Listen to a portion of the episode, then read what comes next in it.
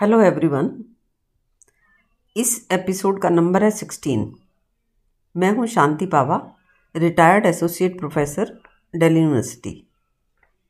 आज का टॉपिक है कम्युनिकेशन।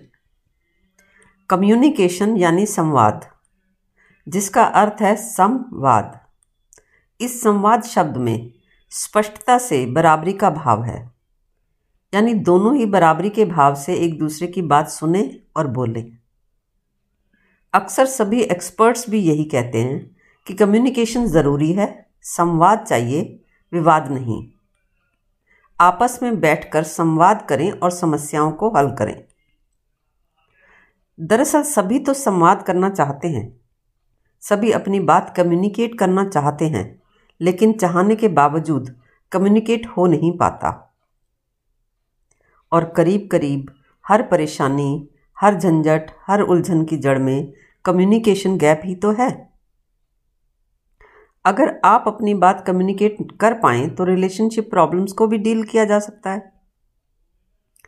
दाल रोटी जैसी बेसिक ज़रूरत और फ़िज़िकल हेल्थ के काम के बाद, मन की नंबर वन ज़रूरत है कंप्लीट कम्युनिकेशन अगर हम अपनी बात कम्युनिकेट नहीं कर पाते तो ऐसे लगता है जैसे तो हम सांस नहीं ले पा रहे।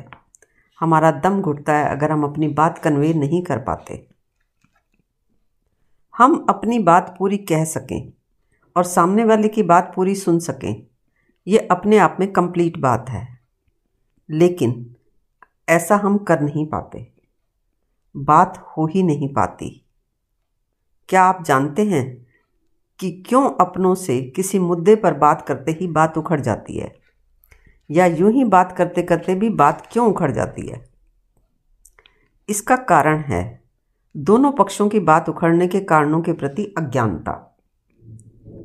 तो अब सवाल ये है कि क्या संवाद ना हो सकने के या उखड़ने के कारणों को जाना जा सकता है? और इसका जवाब है कि हाँ आप जान सकते हैं। अगर आप तय कर लें कि मुझे जानना ही है संवाद ना होने के कारणों को।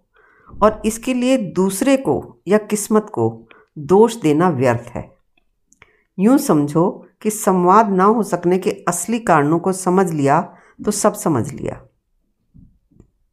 असल में कोई कम्युनिकेशन होता ही नहीं है। कोई किसी को अपनी बात कम्युनिकेट कर ही नहीं पाता। तुम्हें ये बात अजीब लग सकती है। तुम्हें लग सकता है कि बातें तो होती ही हैं।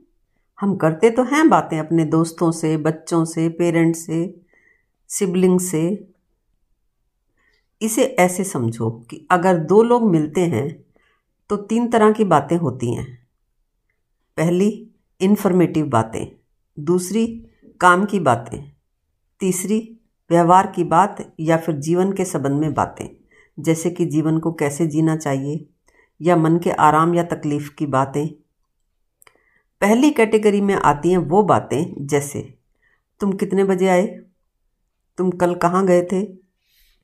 तुम आज क्या कर रहे हो? या फिर कोई दोस्त या रिश्तेदार काफ़ी वक्त बाद मिला हो तो तुम पूछते हो, क्या जॉब कर रहे हो या बिज़नेस कौन सा कर रहे हो?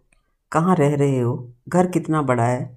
बच्चे कितने हैं? क्या कर रहे हैं बच्चे? या फिर इसी तरह की और भी बातें हो सकती हैं।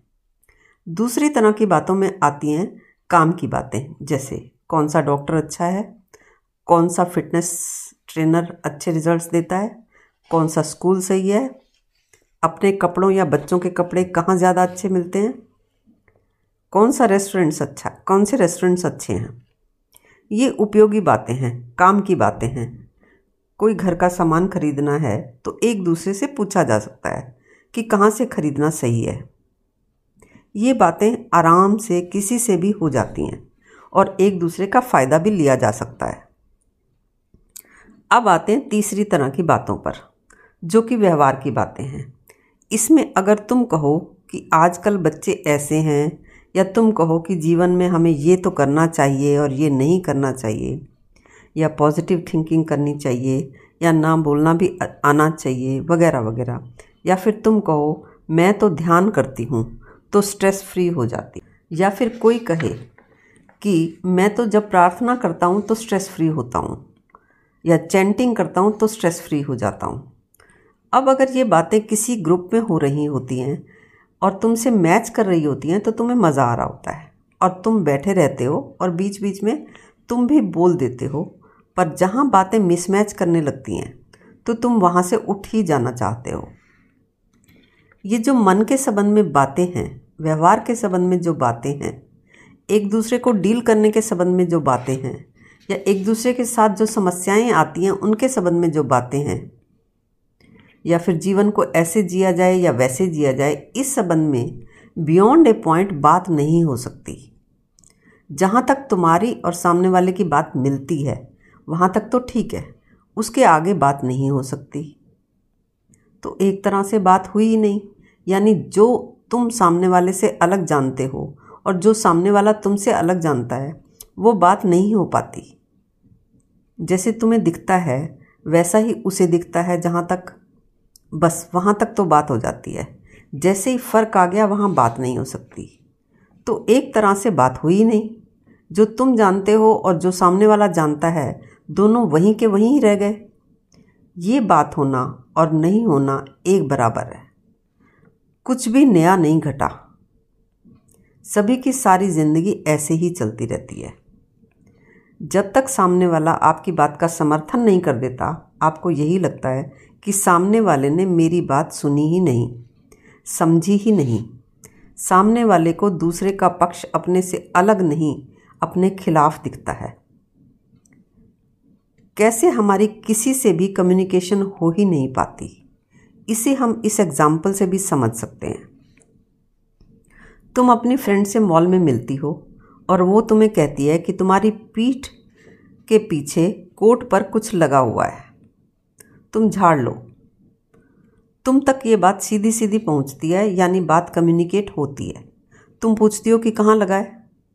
या तुम कोट उतार कर झाड़ लेती हो। फिर तुम बात करती हो किसी इशू पर। जैसे कि तुम कहती हो कि आज जब मैं तुम्हारे साथ शॉपिंग के लिए निकल रही थी तो मेरी सास ने मुझे रोका कि आज तो तुम्हारी ननंद आ रही है तो तुम किसी और दिन चली जाना। तो मैंने उससे कहा, उनसे कहा कि देखो, मेरा तो प्रोग्राम पहले से बना था। आप उनको कहो कि किसी और दिन आ जाएँ। मेरा इतना कहना था कि वो भड़क गई और मुझे ही उपदेश देने लगी। तो मैंने भी दो की चार सुनाई। अब तुम्हारी फ्रेंड कहती है कि क्या फ़र्क पड़ता था यार? अगर तुम ही मान जाती उनकी बात, हम कल भी तो आ सकते थे। और तुम कहती हो कि तुम्हारी ये बात ना, तुम्हारी ये अप्रोच बेकार है बेसलेस है। तुम नहीं जानती जितने दबो लोग उतना दबाते हैं।